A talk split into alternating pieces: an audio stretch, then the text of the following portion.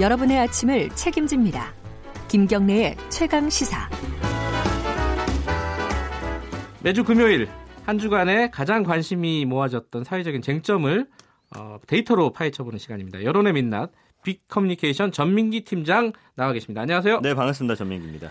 어, 한주 동안 가장 많이 본 뉴스는 어떤 건가요? 네, YTN 기사였고요. 75만여 명이 봤습니다. 성폭행 조재범 송치 아, 예. 심석희 메모가 결정타라는 소식입니다. 네. 그러니까 조전 코치의 혐의가 인정된다고 판단한 데에는 이 피해자인 심석희 선수가 피해 심정 기록해 놓은 메모가 결정타가 됐다라는 네. 내용이고요. 뭐 이번 주 내내 많은 분들 보셨을 겁니다. 예.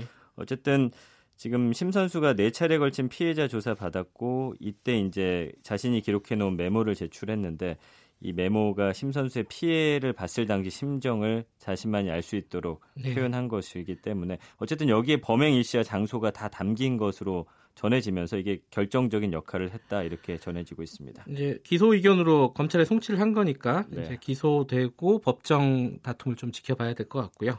그 다음으로 많이 본 뉴스는 뭐죠? 좀 의외의 뉴스들이 2, 3위를 차지했는데요. 네. 2위가 72만 5천여 명이 본 기사인데 연합뉴스 기사고요. 네. 중국 관광객 그만 와라.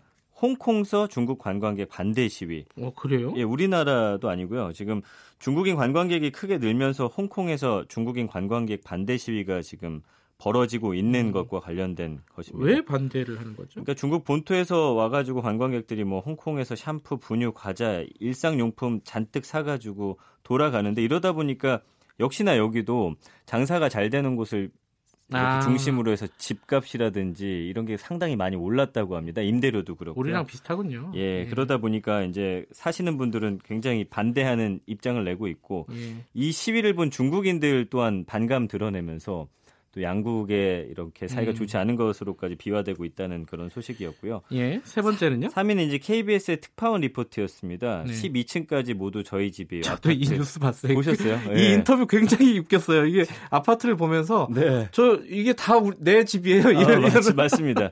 그 70만 명 정도가 봤는데 예. 아파트 한 동을 통째로 소유한 30대 남자를 소개하고 저소득층의 모습도 전하면서 중국이 사실은 빈부격차가 그 갭이 상당히 크잖아요. 그렇죠. 부자들은 상당히 부자고 네. 그못 사는 분들은 또 워낙 힘들다 보니까 네. 앞으로 중국의 가장 큰 고민거리는 바로 이 빈부격차 문제가 될 것이다 이런 네. 지적과 함께 나온 내용입니다. 네. 어쨌든 이것에 관해서 중국 관련된 소식이 지금 2, 3위를 기록해서 예.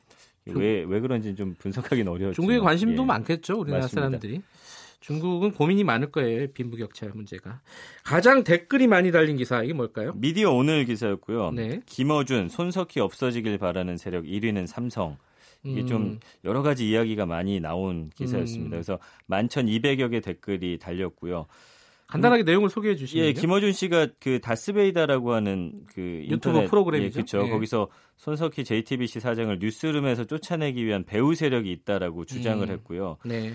그러니까 손석희 사건의 본질은 누군가 걸림돌이 되는 손 대표를 제거하려고 하는 것이다. 네. 동승자가 있냐 없냐, 뺑소니가 아니냐, 폭행이냐 아니냐 다 이건 격가지라는 주장을 했습니다. 네. 그중 1위가 이제 삼성이고 삼성 바이오로직스 그 분식회계와 관련돼서 이걸 꼬리를 물고 물고 들어가면 결국엔 이재용 부회장을 겨냥하게 되는 것이기 때문에 뭐 이렇다라는 아. 내용의 이야기를 했습니다. 그이 발언에 대한 빅데이터 반응도 좀 살펴봤습니다. 예. 언급량이 한 14,800여 건 생성이 됐고요.